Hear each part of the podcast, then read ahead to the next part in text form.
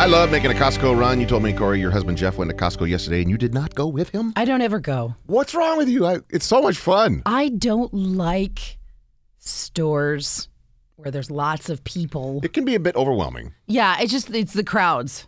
We are Corey and Mitch. This is 1019 Kink, and you often have to wait in line to check out because it's so busy. Right.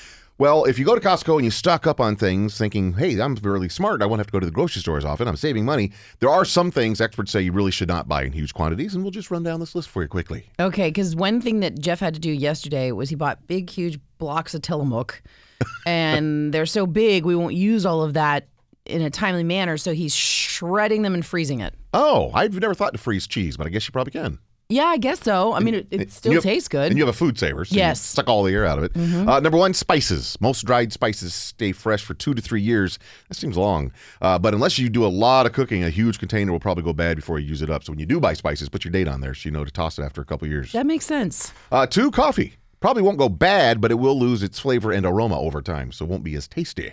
Uh, he's kind of a coffee snob, Jeff, my husband is. So he did not buy coffee yesterday. Uh, flour. It tends to attract and retain moisture and only lasts for about 18 months on the shelf.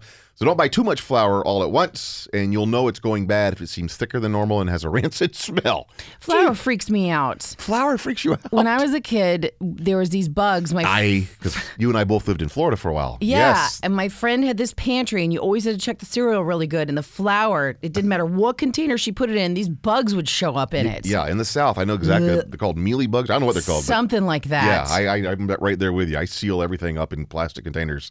they still. made their way in. I don't know how they got in the plastic container, but it was just like when I see flour now. ugh. Ugh. Uh, nuts. They have natural oils that can go rancid or grow mold.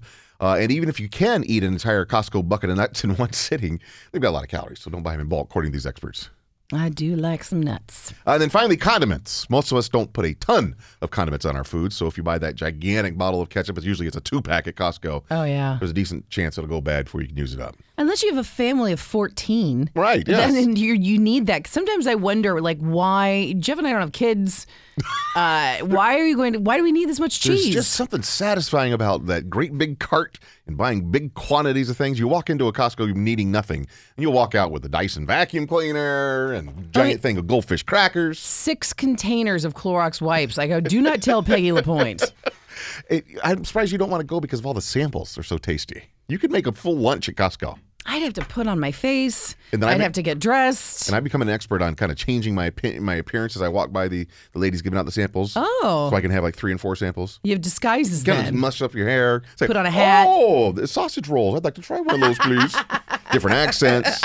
So there you go. Enjoy your trip to Costco. that Irish guy really likes his sausage rolls.